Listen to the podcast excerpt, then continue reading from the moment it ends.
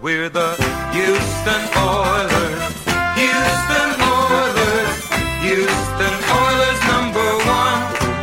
Yes, we're the Houston Oilers, Houston Oilers, Houston Oilers number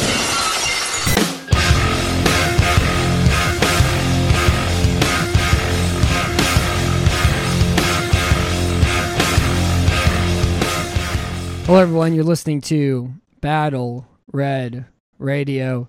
My name is Matt Weston, and this afternoon I'm joined by our good friend from across the sea, uh, Luke. How are you doing tonight, man? I'm doing great, Matt. How are you doing this evening? Or it's uh, yeah, this evening for me, but this afternoon for you. Oh, I'm doing very, very well. It's nice and high outside, and uh, also the across the sea is directly a reference of that Weezer song about like some sixteen-year-old girl sending a bunch of, you know, letters about how much he loves him, that sort of thing. And he's saying about how much he misses her, and then he realized it. Well, I don't think he realizes it, but she's probably sixteen the entire time or something like that. Oh, wow. That's a... Wow, I did not know Weezer had such deep uh, emotional tenor to their to most of their songs. I was just, you know... Actually, what is the one Weezer song that I know? Uh, this is, this is not, it's like nineteen ninety-seven Weezer. And, you know, it's the summertime, and all the summertime is good for is just hurting your feelings and making you feel bad, you know? I don't. I I Cap, know we.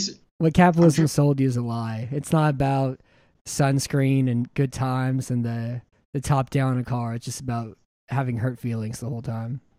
Mm. Okay, well, uh, Weezer's first album came out the year I was born, so I'm not sure.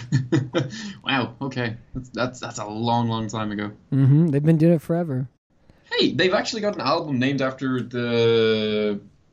After after Hurley from Lost, which is interesting.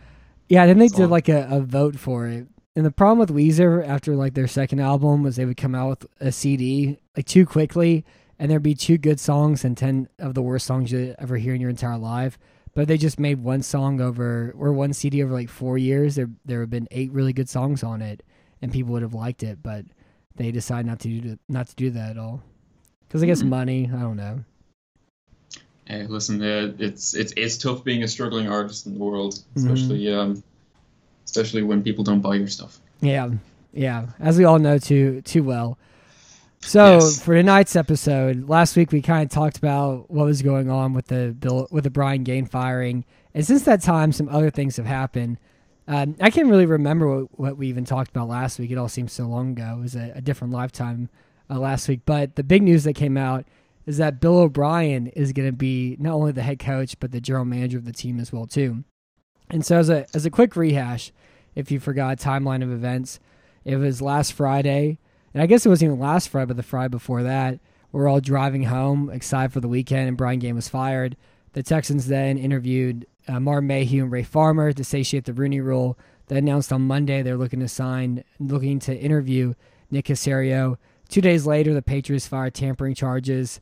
The day after that, the Texans said, we're not actually going to pursue a G M at all anyways, and we're going to make Bill O'Brien our head coach.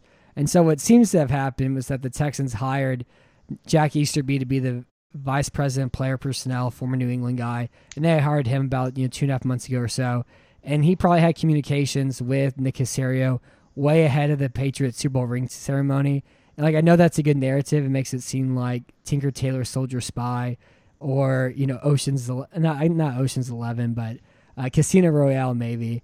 But I don't think this would happen at all. I think Easterby was contacting Caserio ahead of that, and he kind of realized that, yeah, he'd be interested in taking this job, and that'd be something that he would be willing to do.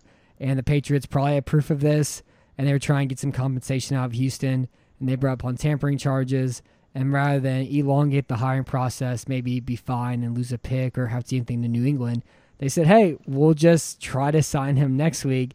And then after that even happened, the news came out that this clause that Caserio has, they can't sign with any other teams, probably isn't even enforceable because it's a high-profile job and a job that a team can't block somebody in their front office from taking anyway. So where we're at right now is the Texans aren't hiring a G M. Bill O'Brien's the G M. Uh, Jack Easterby's going to help him out. I think Chris Olsen does all the cap stuff. Nick Caserio is going to stay in New England, but he wants out of New England, and the Texans are probably just going to try to hire him next year. And it's all like the stupidest, most absurd thing ever. And as you put it, you know, very nicely, It's a dumb saga. And I think in the history of the dumb, dumb saga that is the Houston Texans, this is the dumbest saga of them all. Yeah, yeah. There's a bunch of other dumb elements which are kind of interlaced throughout this here. Um, poor Ray Farmer and Martin Mayhew, who had to just go in there for an interview that they probably knew was not for them. That was not for them at all. They, that was literally they just... better have at least gotten like a really good lunch out of it, you know? Oh, hell yeah. Like, I I would ask for, you know, pretty much everything. It's just like, I want to be wined and dined kind of affair. If you're, if you're just going to jerk me around, I want something out of this. Um, a couple of, a couple of things which, um, which also went down there. Um, J- the way in which Jack Easterby, who is, let me just get the official title, um, executive vice, or sorry, what's the, um, trying to remember what Easterby's full title is. Um, I think it's vice president of player personnel. Vice president of player personnel. Thank you very much. He left uh, New England on, uh, let's say, not so great terms. Uh, he left in response to, I believe, the Robert Kraft um, indictment on the solicitation of prostitution charges, and that he made that known to the Patriots, um, that that was one of the main reasons why he had left. So it's it was suggested, I believe, by Albert Breer or um, Mike Florio that one of the reasons why um, one of the reasons why the Patriots were playing hardball over Caserio was due to, or get back a little bit at Easterby, which is hilarious. That's just so exceptionally petty and so exceptionally New England at the, the same time, that they are just like, oh, you leave us? Well, don't think we're not going to forget about that anytime soon. Um, and I'm really, I'm really glad also the Patriots did do that and file those tampering charges, because it's just so on brand for them. And it's one hundred percent like what you should do in that situation is try to squeeze as much, you know, value you can out of any situation possible. And they did it. And like, now I think Caserio is just going to be in the basement, like that guy in Office Space with a stapler, or like what they do to that one detective in The Wire, where he like, he does something they don't want him to do, and he goes into uh, evidence. And so like Caserio is just going to be like in the evidence locker for the rest of next year. Yeah. He's, he's, he's just going to get buried. He's going to get vice president, as it were. Um, it should, so O'Brien isn't running the whole show by himself. He's more, you see, as a good leader, all, as all good leaders know, it's not about managing everything. It's about delegating.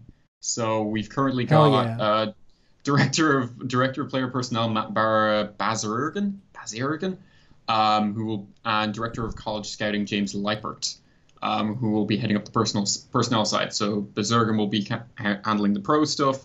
Uh, Leipert will be handling all the draft stuffs, and they will report onwards onto O'Brien, and Easterby will uh, probably be doing some kind of pro personnel stuff, much in the same way that he worked in that role in New England. So he'll be sort of like an intermediary um, for the players. But it's also, again, much the other fun part of that is is the fact that Caserio is now stuck in limbo, being publicly quite annoyed at New England for not letting him go take the job. Um, and he's going to have to sit through that for the next year. So uh, that's a toxic work environment, if ever if ever I heard about, heard of one. Um, what else? What what what other pieces of? Um... Oh, I I haven't been able to justify this, but I think if the Texans actually hire a G M next year, I believe they will be paying. Um, I have to verify. Oh, yeah, because they're they're only a year and a half into Gaine's five year contract. And so exactly. he's just getting he's getting paid a lot of money probably to do absolutely nothing, which is like he I mean he won out in the end. You know, I rather get paid to do nothing than watch football all day and get paid. I rather I rather not watch football and get paid six million dollars than watch football and get paid six million dollars. Yeah. Do you want to know the other the other fantastic part of this? What's Rick that? Smith's con- Rick Smith's contract runs out next year. So there is a possibility at some point in the coming year where the Texans could be paying for three general managers and two of them are doing nothing, which that's that is prime business and asset management right there. Well, um, what, ne- what just, needs to happen is that if they do, we'll talk about it in a second. And I guess if Bill O'Brien does get fired this year, and you know, you don't sign Nick Caserio, if you, Bill O'Brien isn't there, probably that Rick Smith just walks in, then kind of takes over things all over again. And then, like, he yes. just hires Gary Kubiak's son to be the head coach or something. And we and come so, like, into so, the I, we come into the beginning of the, the next decade, like how we entered the beginning of this previous decade. Yes, it's just time is a flat circle. Everything's cyclical. Uh-huh. I just I just remember, I think it was about like five or ten minutes after the Gaine firing, Seth Payne on Twitter was just posting links to that Rick Smith article where it was just like, it was from uh, it was a quote from after Smith had left the Texans where it was like, this isn't a period, this is a comma. And it's just like, oh no, he's coming, he's coming back.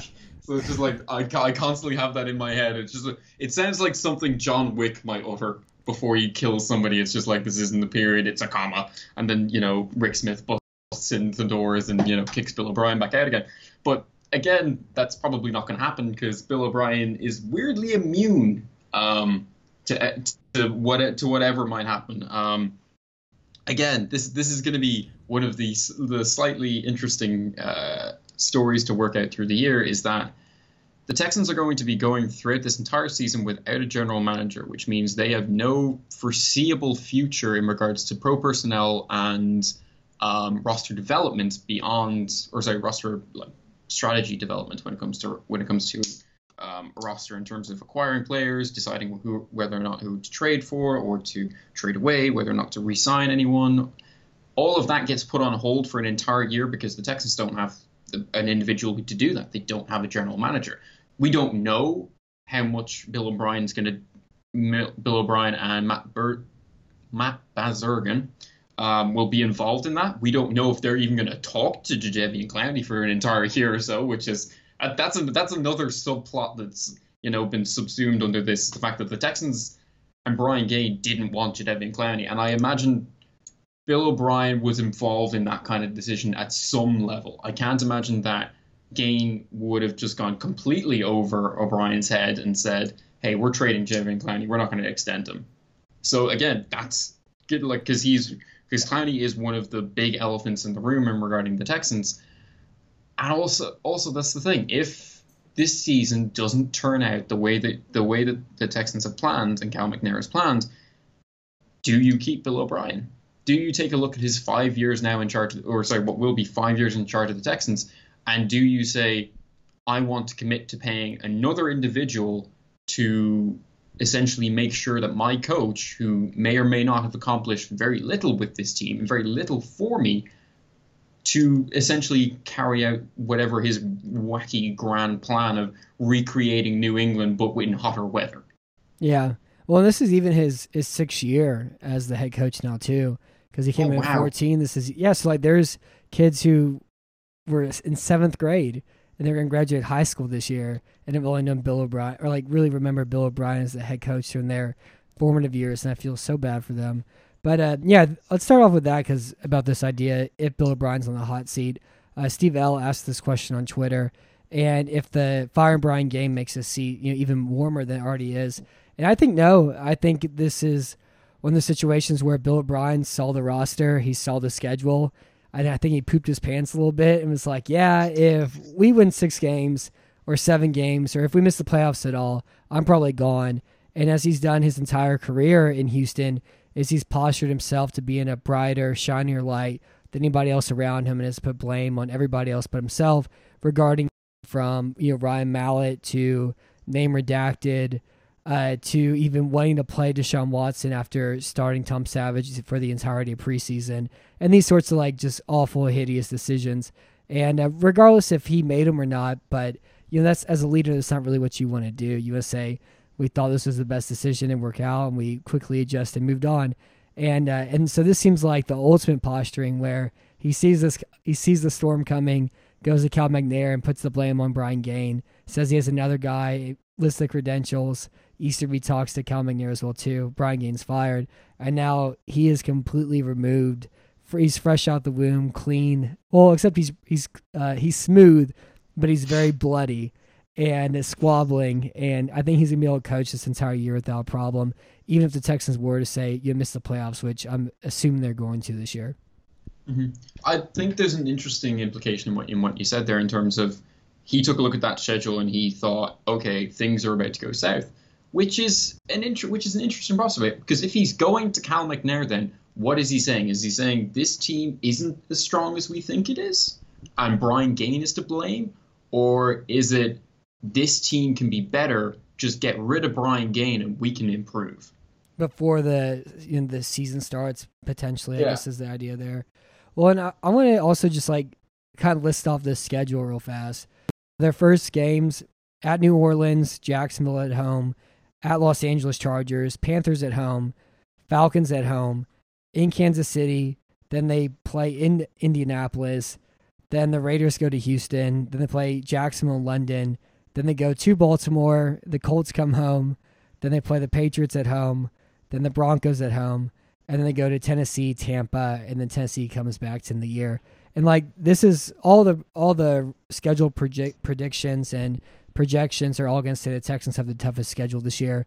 And it's also, more importantly, a bunch of guys who can really throw the football and take advantage of the Texans' bad secondary. And like having Bradley Roby there is a lot better than Sharice Wright, but it's still going to be a bad secondary, and they didn't do enough to improve the pass rush. And Bill O'Brien hasn't shown – he showed like five five or six games with Deshaun Watson at quarterback. He's actually allowed him to throw the ball downfield. And so unless they score thirty-one points or twenty-seven points, uh, they're going to be in the market for losing a bunch of games. Even then, those games, they're probably to win by one possession too as well. So it's like it's the schedule and the roster doesn't match up very well for the schedule they're about to play too. Yeah, there's just, again, thinking thinking back to that schedule, it does not it does not inspire confidence, especially considering the Texans roster is top-heavy, and if any of those top-heavy pieces do get injured, things can cascade very, very, very quickly, and we could be looking at going from maybe a six or seven win team to a four to three win team. That's that's that's the kind of horror that we could be looking at in terms of the Texans going forward. Which, you know, Bill O'Brien may have sold that to Cal McNair, in which case I'm very interested to see to see what comes out to what comes out afterwards. Yeah, and I it's, also just want to iterate too that whenever you have a really great quarterback like Deshaun Watson is, he's a really great quarterback. Like, the floor on your season is never really, like, four games. Like, I can't think of a great quarterback who started sixteen games and they won four games. Like, I think the floor is seven games, eight wins, you know, six wins maybe at the lowest. And, like, Matthew Stafford, for example, they won six games last year, but it sounds like he broke his, he's played with a broken back last season or something, which is just so, like, Matt Patricia and so stupid about trying to be tough and gritty and blue-collar as they try to make their own New England version in the North. And so, like, I think the floor is a lot higher than people say. Uh, like B F D, for example, we talked about last week. I think their floor is a lot higher than four wins or something. But, like, if enough injuries happen, it could be, you know, that disastrous. Because A J McCarron, of course, is the backup quarterback.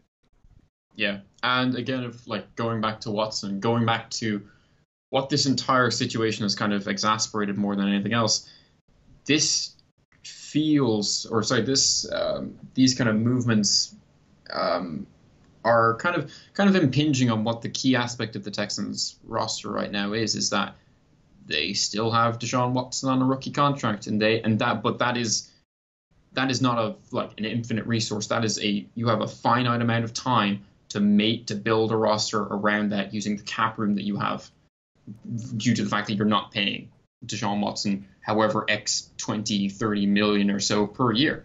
So all of this kind of feeds back into the same to the same kind of thing of just like, what are we doing? We're wasting time firing a G M that probably didn't deserve it.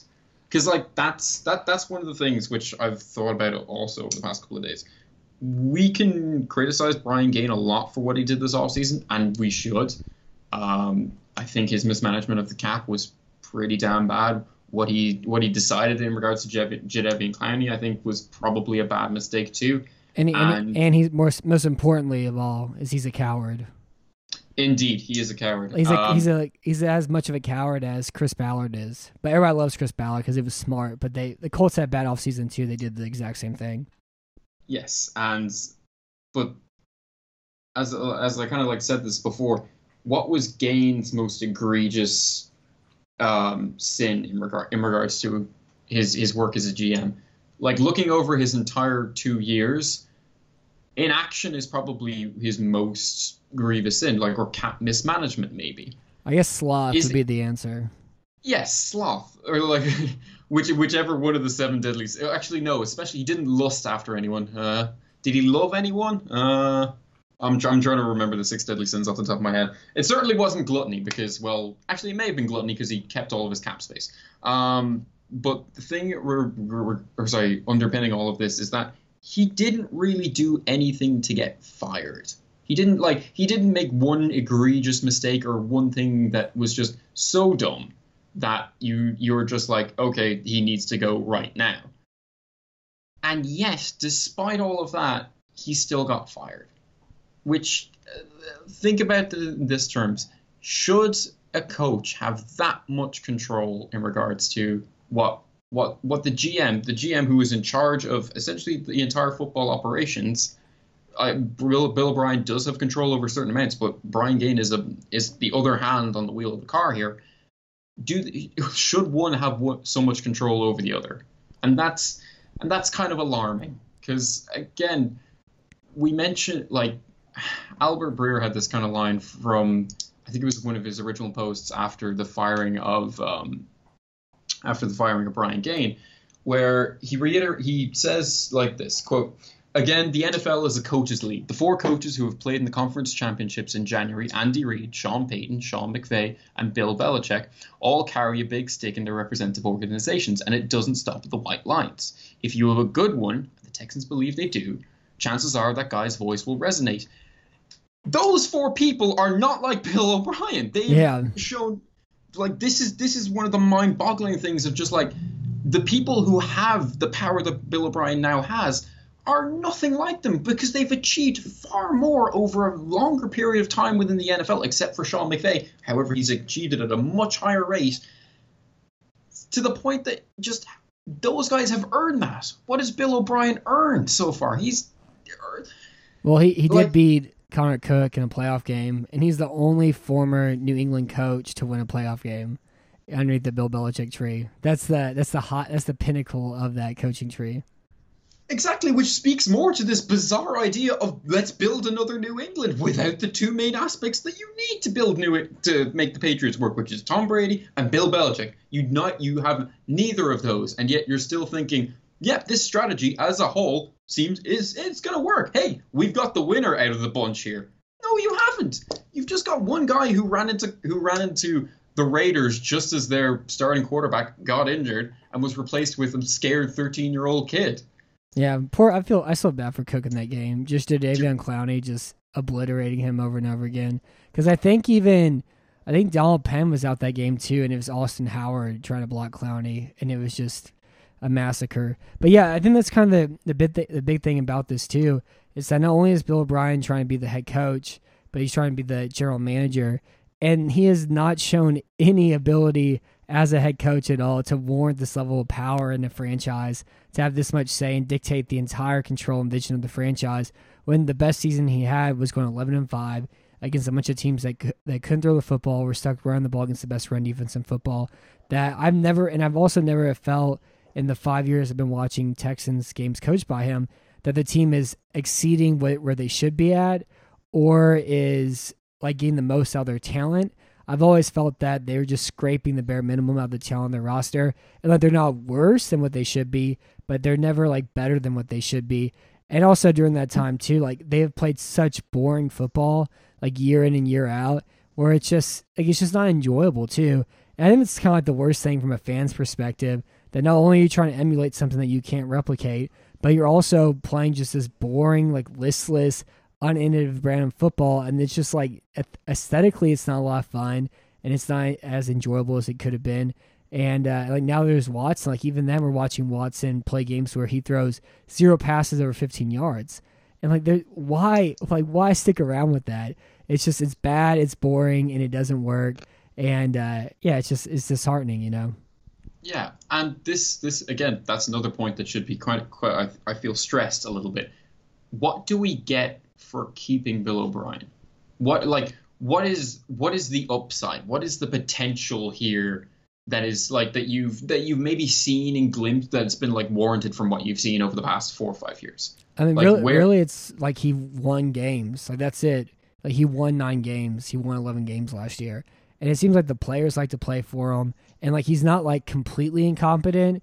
Like, it's not like, you know, you're watching, oh, man, It's not, it's not like you're watching Hugh Jackson out there, you know? Like, there, he has the ability to have somewhat of a... Like, he's a middle manager, you know? He's fine or whatever in, that, in those sort of a- aspects of it, but he's not, like, good. And that's, that's I guess, the only good thing that you can say about Bill O'Brien. Like, he should be... Like, he's great as far as, like, managing Enterprise Rent-A-Car, but you don't want him to be a C E O of one of only thirty-two franchises out there. Yeah, and... Like further, further to the point that if Cal McNair was sold on this idea of drastically changing the Texans' fortunes, first and foremost, why fire the G M? He is not in charge, or sorry, the person who has more influence on that in regards to the general football operations and just day to day, how good is the team? That's the that's the head coach. That's Bill O'Brien. If you're if you're firing Gaine to change the team fundamentally, then you're you're you're pointing the gun at the wrong person, I feel. Yeah, that's, and so that's, we we had a we had a question here from Meeks on Twitter, and Luke, he asked, "How is it possible Cal thinks O'Brien is still a genius? Does he think this is normal?" Uh, so I guess like why what is Cal McNair seeing here?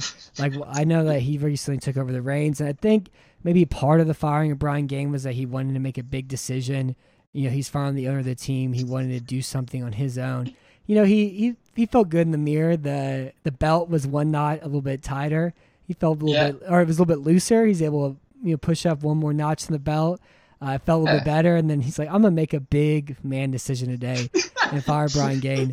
Or it's just like he listens to Bill O'Brien like his father did, and everybody listens to Bill O'Brien. What do you think? Do you think he thinks that O'Brien's a genius?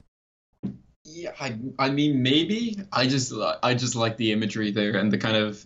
the thought of just like Cal McNair waking up today and just like, I'm going to make a big boy choice, and just just like sitting in the big boy chair in the big boy office. He unscrews the, the boy... he unscrews the top to his sippy cup. He's like, I don't need it. I don't need the sippy cup. I'm drinking out of the cup a, today. Yeah. Just straight out of the cup. Um, or I also Cal... like the idea too of Cal McNair just like drunk in front of his computer reading Battle Red blog and be like, damn it, Gaine did Gaine did botch the offseason, and then fire him the next day. That's the reality that I like to imagine.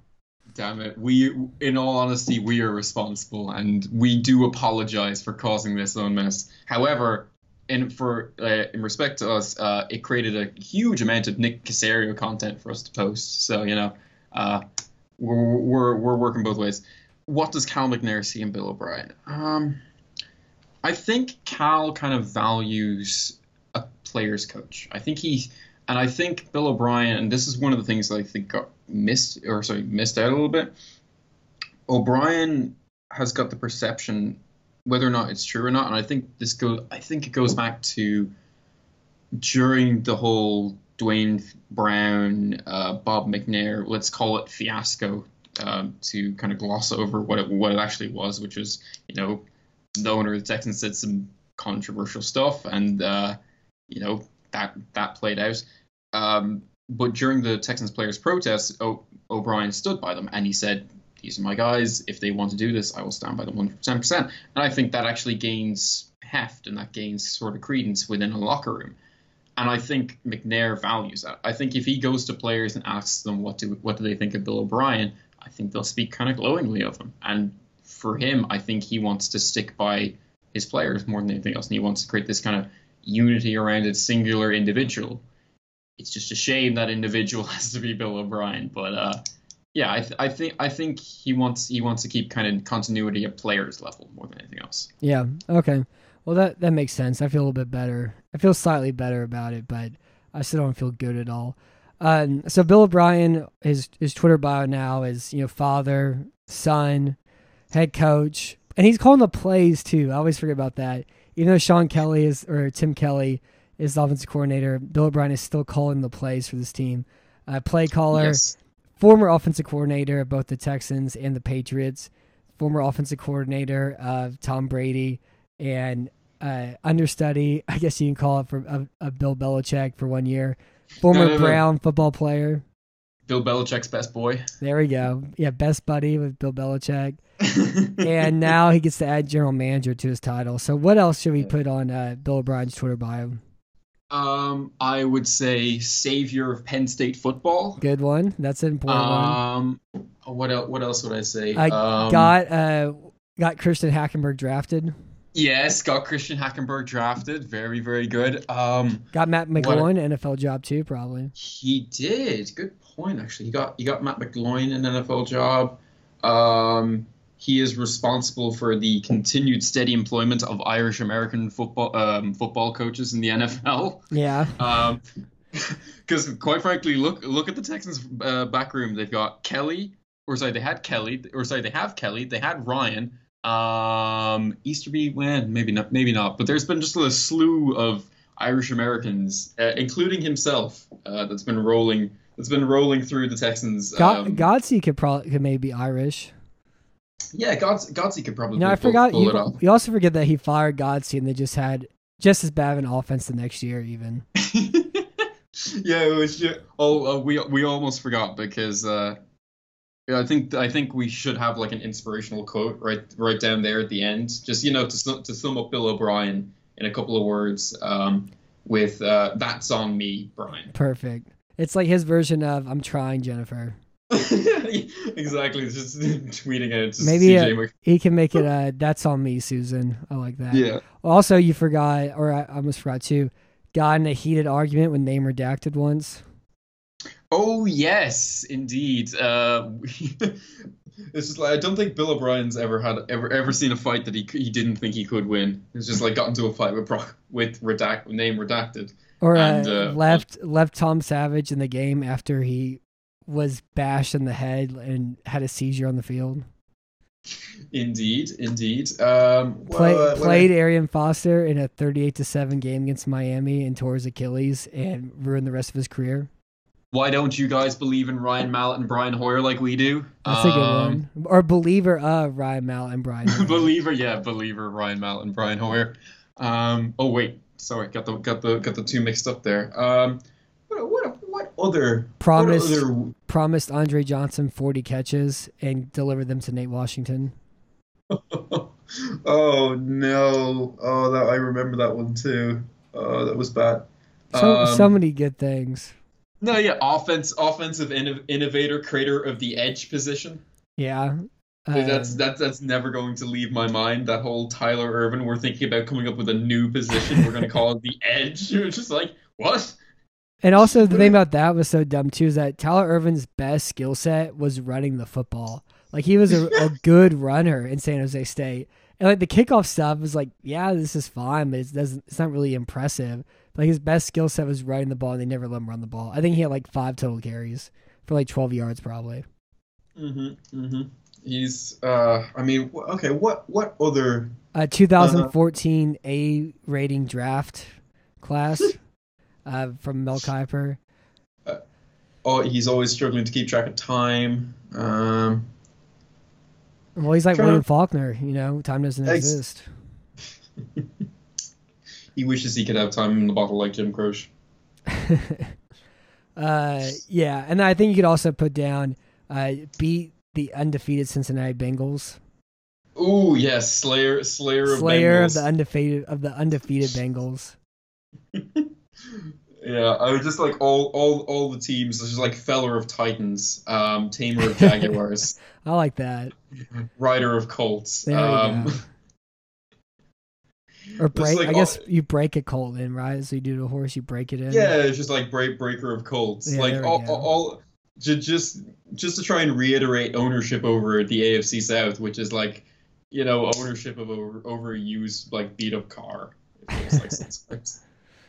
Yeah, it's a, or like it's or like winning like the B league of an intramural basketball league, which is a big honor. I went zero and four in intramural playoff games. I was like the Houston Rockets of intramural playoffs. Or like oh. I, I was the Tracy McGrady of intramural playoff basketball. But uh, anyways, yeah, like it's unbelievable though all the dumb things that have happened over the last five years with him as the head coach, and for him to just get even more powerful as time goes on. Uh, it's it's insane. It's insane. It's like a video game where you, as you hit the boss more and more and deliver more damage, he gets stronger and delivers more damage back. And I, I mean, he's gonna be here again. I think for all of next season. Uh, like we talked about with the hot seat as well too. And so now that he is the general manager, what can he do to make this team better? Because the team still has forty million dollars in cap space. They could still potentially trade for some veterans. Uh, I mean, I don't know who you really would trade for at this point, or who you're going to go out there and sign whenever all the good players are gone.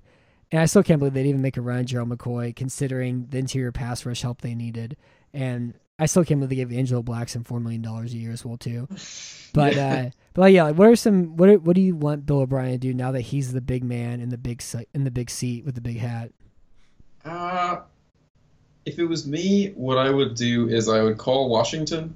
And I would ask them, is Trent Williams really never going to play again for you guys? Because if so, I would be just like, what would you potentially want for him? And I would, you know, I would try to examine and whether or not, and see whether or not there is anything to be had in there. Because the Texans need tackles. Yeah, he's only Even he's if, only thirty years old, and yeah, the only the only problem I have with trading for Trent Williams is you just drafted Howard and Scharping, and it's like if you're going to trade for Trent Williams, you wanted to trade the pick this year to get Trent Williams, so your first round pick is pretty much an, is you're pretty much trading for that first round pick already.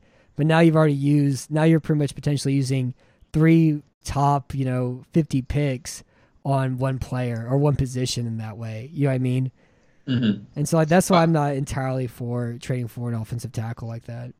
Yeah, I'm. But I mean, in terms of just immediately improving the roster.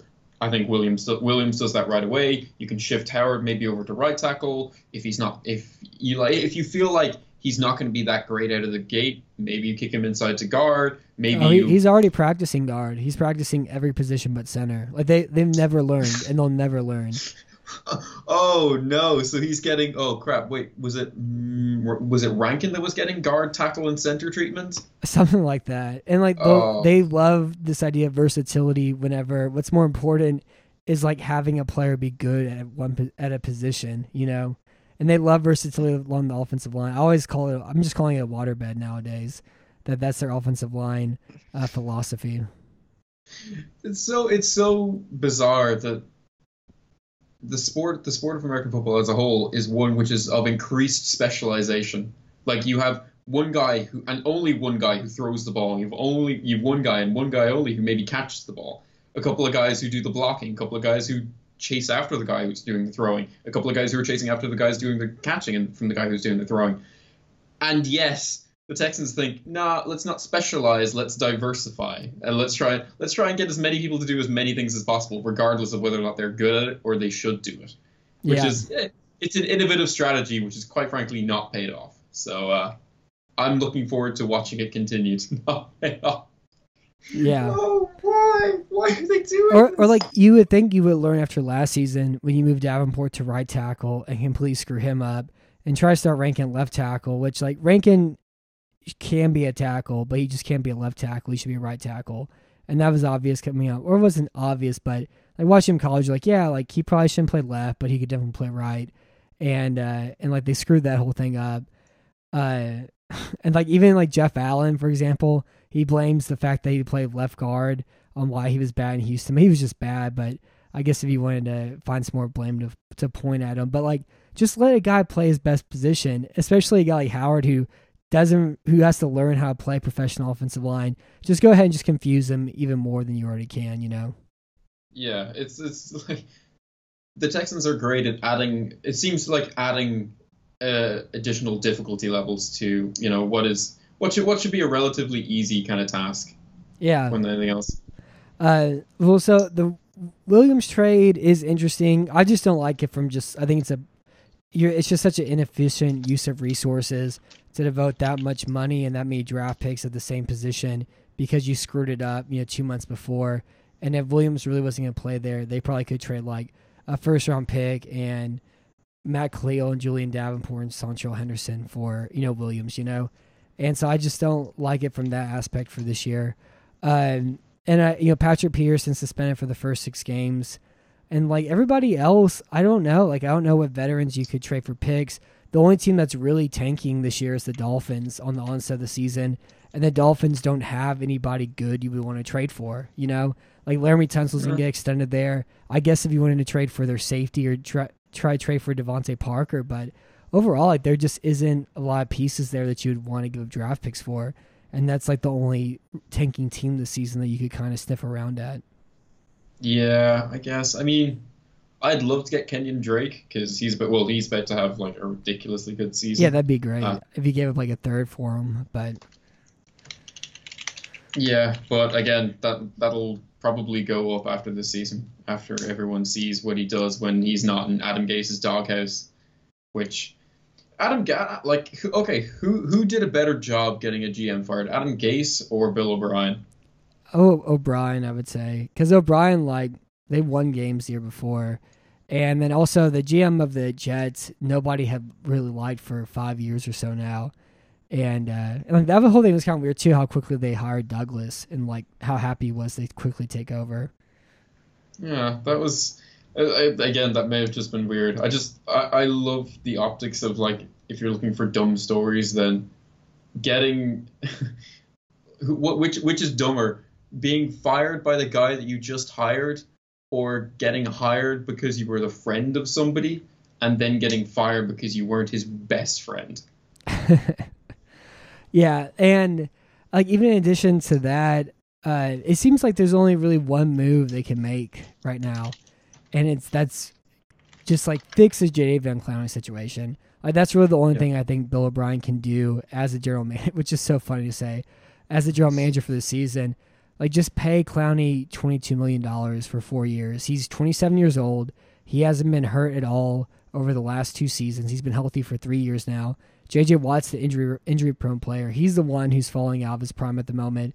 Clowney's entering the prime of his career.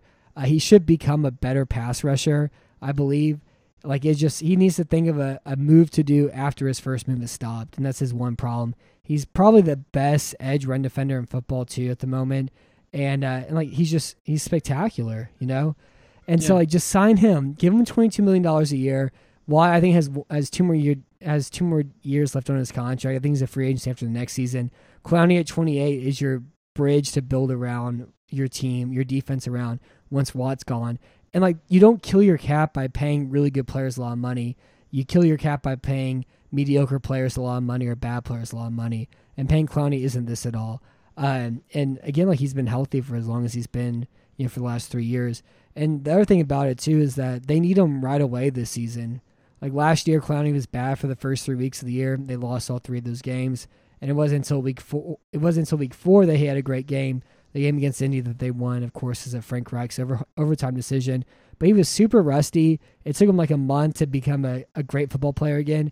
Houston can't have that this year if they're going to make the playoffs. They need they need him and Watt rushing the passer every single week, right away from the beginning. If not, they're going to they can't go oh and three this year and make the playoffs against the schedule. And so they're going to need him right away. And having Clowney miss all training camp, miss all of the preseason, is just going to lead to the same thing all over again. And then you're paying this guy nineteen million dollars on the franchise tag for, you know, twelve games of production, and they can't have that. Like, that's another, like, they have to have those two rush the passer, and even more so because they didn't add any pass rushing this offseason. So, uh, I mean, really, when it comes to O'Brien as the G M, like, in-house moves and stuff aren't really important. I don't think it's more about ex- extending Clowney and getting that thing taken care of. And then from there, you know, we'll just kind of weigh around to Nick Caserio's uh, shows back up. Yeah, and, like, again, all of the all of the points I I would echo in regards to Clowney. This is just this is the piece that you like. You don't have anyone else that's really going to hit the same kind of ceiling that Clowney could potentially hit, and is like hitting right now in terms of anyone else on the defense can be like that over the next three to four years. You don't have a replacement. If you lose Clowney, that's pretty much it for your defense. You will see a dramatic, dramatic drop off. This like. This isn't like an Albert Hainsworth kind of situation. He's not like he's not coming off any major injuries. He's been healthy the past three seasons. He's coming into his prime. He is one of the best players in the N F L right now. So why why are we dragging our heels and we're to paying him? Yeah, it, I feel like Hainsworth was like thirty-one when the Redskins gave him that that uh, speedboat money. You know? Yeah, that was a uh, man. That was a. Uh, That was a bad deal for all parties involved. But yeah, Clowney, Clowney is not Clowney is not Hainsworth by any stretch of the imagination. Yeah, and I and I think like that whole the Texans should trade Clowney thing is just the dumbest example of galaxy brain thinking. Like, I can think, like, you're trying to be smart and think outside the box, but it's actually just really dumb, and it's very simple, and you don't need to be a nerd, you know, and uh, and just yeah. do it. Just extend Clowney. Let's get this over with, and at least have, like, one good thing to come out of this offseason. Yeah, it's just, like, we can keep punting and getting assets to build down the road, but it's just at some point you're just like, you know, you've got you've still got Deshaun Watson on a rookie contract. It's just like, why aren't you going for it now, kind of thing? Why yeah. do you have to keep going? Like, why do you have? Why do we have to keep pushing the boat, or why do we have to keep pushing the cart down the road here and saying, uh no, we cannot. He's not worth it in the long run. We should try and flip him for assets and see if any of the assets that we get, whether they be draft picks or young players, would they turn out to be actually worth the money that we wanted to pay Clowney. It's just like, no, Clowney's worth it. Clowney's definitely worth it, so, you know, do it now. Stop overthinking this, because you're just going to make the team worse in the interim. Yeah, or, like, I would, I mean, I would have died if they traded him to Kansas City for, like, next year's number fifteen overall pick or whatever it ended up being, and then they just draft a pass rusher. It was like they traded Dwayne, Dwayne oh, Brown yeah. for that second-round pick and just drafted Max Scharping, a guy who's never going to be as good as Brown is, who probably I don't think is ever going to be very good in the N F L. Uh, and you're just like, yeah, great trade. Great job, guys. I'm so glad. Yeah. I just love whenever things like that come all the way back around, you know. I should move to Australia and throw a boomerang around with Gerald Murnane. Yeah, it's just, it's just it keeps coming back. Um, but I guess yeah, you, that... you can't play catch the boomerang. That takes away the point of it, I guess. Uh, yeah, I suppose. But again, that would have been that would have been just one of the funny, the the more enjoyable things about that. If uh, any potential hypothetical Clowney trade would have been, you know, oh yeah, we're gonna draft a pass rusher. It's just like, cool, cool, cool. Uh, what about, is he as good as the one who just left? Probably not. But you know, at least we don't have to pay all that money. Cool, cool, cool. You absolute moron. Um, or it's like yeah. it would be like trading Clowney and then drafting drafting Montez Sweat, or trading Clowney and drafting Brian Burns. Like, yeah, maybe they'll be good one day, but you already have the best version of that player already on your team. And you're like, yeah. sure, you save like eleven million dollars in salary, but it's not, it's the value isn't worth it. Yeah. I mean, things could be better if the Texans switch to a, to a four three full-time and, you know, kick J J. Watt Clowney inside and, you know, bring Whitney Merciless up to the line of scrimmage again. Yeah. We might actually might get something nice out of that. We could actually do it. Brendan Scarlett and Dylan, and Dylan Cole aren't bad off-ball linebackers. You've already got Cunningham and McKinney, so... You know, do it, please. We've been asking for this now for three years. Or just run that four three over thing where you just put Merciless as the like the backside five and just like oh, let yeah, him play there. You know, like something like that. But Watt can't take on double teams, and uh, and they're just making Merciless completely useless by having him rush as a wide nine. Uh, so I, I have one last listener question, and I, I don't know the answer to this. I think you have a better hold on it from reading you know, Mike Florio and, and Albert Breer, but he asked, Uh, how are they going to find guys on the waiver wire through trade now? Is it going to be Bill O'Brien, like, saying, hey, I want this guy, I'm going to get this guy? Or how do you think that whole process is going to work out? I think so. It'll, prob- it'll probably work through the director of pro personnel in terms of this will be the person working in regards to. Like, we don't, again, this is the kind of hard thing to gauge with Bill O'Brien is how hands-on he will be on a day-to-day basis. And whether or not he will just come into the office and say, like to, um, sorry, to Matt Bazirgan, where they'll just go, I need a new tight end, okay? Ryan Griffin's not cutting it anymore. The two rookies that we got last year, they're no good. Get me somebody now. And Matt Bazirgan has to go find that for him. And whether, like, Bill O'Brien has to maintain, like, that that would be kind of the way I would imagine it. Like, he he maintains plausible deniability of just, like, I didn't specifically pick this person out, but I instructed this person to go find that guy. Um, that would be the very Bill O'Brien way of doing it. So that way, so he can, you know, push somebody else under the bus if it comes down to it. Um, in regards to, I, but, like, looking over in terms of who's going to be acquiring stuff via the waiver wire and the free agency, I think that's going to get punted down the road until Caserio comes in. I don't believe – I'd be surprised if the Texans did any moves like that over the next year or so. Yeah. Yeah, I, I think it's a good way to put it. I um, I don't know. I just can't imagine how it's going to work out. Like, not only is he trying to figure out how to run the ball against the Saints, you know, top five run defense from last year, but then he's also going to be, I don't know, scouting or something, trying to find some cornerback to find out of nowhere. I, I think it's going to be a tra- disaster. It's going to be a travesty. And my, my galaxy brain thinking is that just trade all your draft picks because you're not going to be able to do the scouting that you need to do for next season. So just trade them all. Who cares? Just and you have all this cap space. Just add a bunch of like five million dollars a year veterans and sell off your third round picks and second round picks for like seven million dollars each and uh, go all in on this year and try to desperately win ten games and fix this team around as much as possible. Yeah, just complete. Just completely punt on the year, erase it from the erase it from the history books as a whole. Just like we never had picks, we never had a season, kind of kind of thing. Or yeah, just like I'm just saying, ra- erase next year's draft completely. Go all in on this year. All those seven picks next year don't matter at all. It's only about this year now. Yeah, I mean, yeah, I I I'd, I'd be down for that. Just just a very a great approach. Great approach to general managing is just like I'm not gonna I'm not gonna be bothered scouting. So it's just like. Trade everything. Give me, give me players now. I don't want rookies. Yeah, it's exhausting. It really is.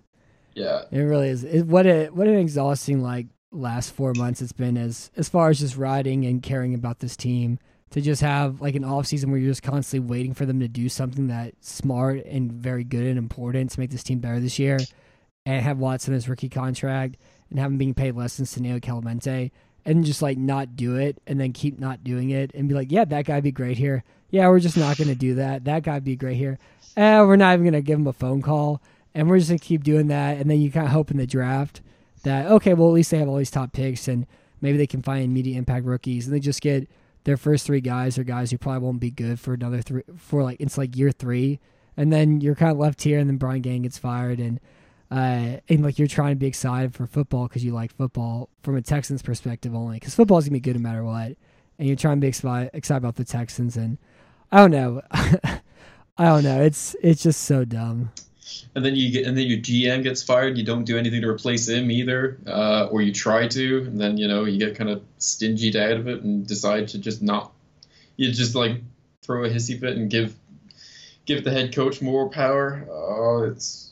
Yeah, it's um, it's taxing on the brain to think to think about this as a whole. Um, I'm gonna be glad when actually fo- when actual football is here, we can start um, chastising them for you know the product that's actually on the field, which is what everyone cares about, and not the dumb idiocy of uh, back office politics. Yeah, which is currently which is currently uh, prevailing. It is true. It's much better to be talking about football in a tangible sense instead of this intangible like swirl of, uh, you know, ambigu- of like imagination and ambiguity. Yeah, it's uh, how how how many days are it? Listen, one of the N F L Twitter accounts is probably tweeting out tweeting out right now how many days is it it is till football. I don't know. It's under I under saw, one hundred or so. I think it's seventy-nine because I.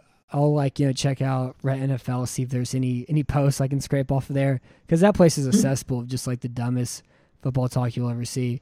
And like the worst memes, like the, not even the memes, but like the most, the worst jokes. And it's just so tired and stale and the internet's bad. But uh, it said, yeah. oh, Marshawn Lynch has seventy-nine yard touchdown run and it's seventy-nine days until football. Let's talk about that, I guess. So I think we're at yeah. seventy-nine now.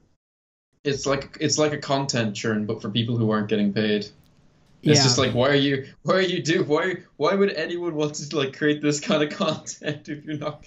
Yeah, I don't. But anyway, know. it's uh, it's it's it's crazy. Because uh, also, I, I guess I guess internet points. Yes. Um. Also to uh, Pearl Onions, who put a wonderful comment of. Uh, This in the uh, in the post of the po- in the post of the podcast. Overbearing father, thankless son, second guessing uncle, immune to the groupthink head coach, and uncanny streaks of luck and general manager. Uh, these are the five characters in a situation, and could we develop a story or script uh, to play around? And Bill O'Brien said, "Yes, we can. Um, we have our best people on us, uh, which is me and Uprooted Texans. I'm just going to ask them about that later.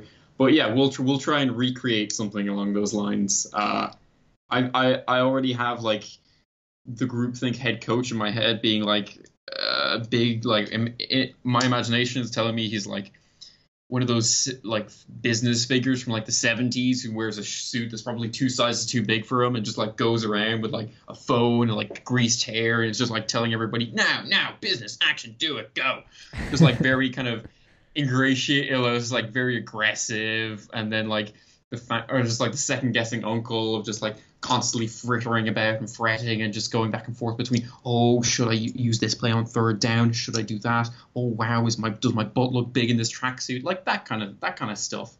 Um, yeah, we can we can we can try and come with, come up with something. So something uh, something suitable for this drama of stupidity which has occurred over the past two weeks. Um, feel feel feel like it should need to be dramatized at some point. Yeah, have you? I mean, that's pretty much writing a Virginia Woolf novel, uh, so that's that's not anything I, I can do. And you know, sadly, she died fifty years ago or something like that. But yeah, if you want to do it, I'll I'll happily sit here and try and reenact it. And I've never been in a play before. But also, if you need some good summer reading, I can't say, say this enough. Miss Dalloway takes place in the second week of June, and like it is the third week of June, but it's still a, a perfect time to read that book. And it's only like one hundred eighty pages, and it's amazing just like how much the same character tropes and problems people have just keeps resonating even forty-five years later, or I guess even longer than that. I guess even seventy years later, like people have the same problems they've always had. I guess is what I got out of that book. Mm-hmm.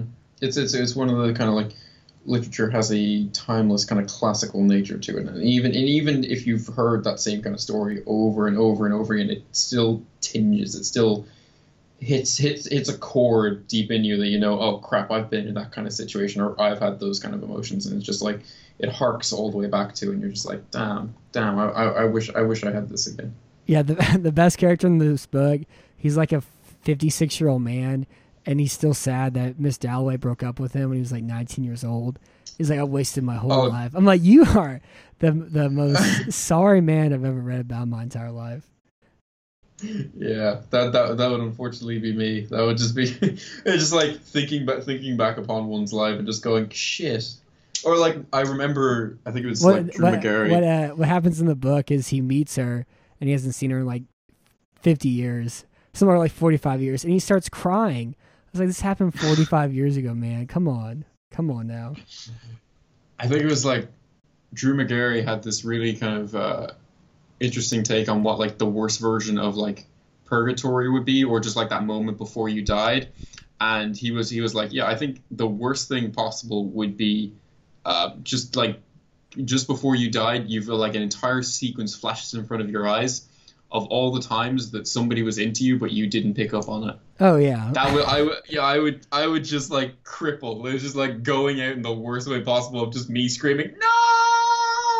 Yeah, it's definitely like a, a Kaiser Soze moment. I remember one time I was sitting in the toilet, and this was like from high school. It was like seven years ago. I was like, oh my God, you're so unbelievably stupid. And, I, and I, every every man goes through that, except for like the cool guys who always are, are right and smart and never make any mistakes. Yeah, and then they go through it in later life. It yeah. was just like, we try and get it over and done with as fast as possible. It's just like having, having having that moment of just like, wow, I'm a moron. I'm actually a moron. Um, and just I just hope you don't have those same kind of experiences repeating over and over again. Um, yeah. Well, or, good, good. or you can just be the Houston Texans and uh, not only keep repeating the same stupid circumstances, but going all in on the originator of them, just going all, all through it. So yeah, just uh, like the... Just like the big dude with the cowboy hat, the casino, going yeehaw and rolling dice. That's them. Uh, but yeah. yeah, I guess that's uh, that will do it for this evening. Well, I don't know when we're gonna do another show again. To be honest, I guess we can do like a training camp preview at the end of next month, uh, before I go play cowboy in Wyoming, and then. But yeah, I I just don't know. I don't know what Texan stuff we can do. It seems like everything's just gonna be a lot of this, a lot of like late after the fact. Afterbirth of this whole G M debacle, and then yeah. until it kind of comes out through there. Yeah, uh, unfortunately, July and August are the dead months for football. Uh, so, you know, we're going to have to reanimate a corpse, as it were, for the next couple of months. Yeah, I can go back and watch every condensed game, and we can talk about each game that happened last year. But, I don't know, we'll figure something out. But anyways, it was, yeah. it was great having you on tonight, and going back to this whole Bill O'Brien thing and the recent news. And thank you for being on tonight, Luke. And my name is Matt Weston. And thanks for listening to Battle Red Radio.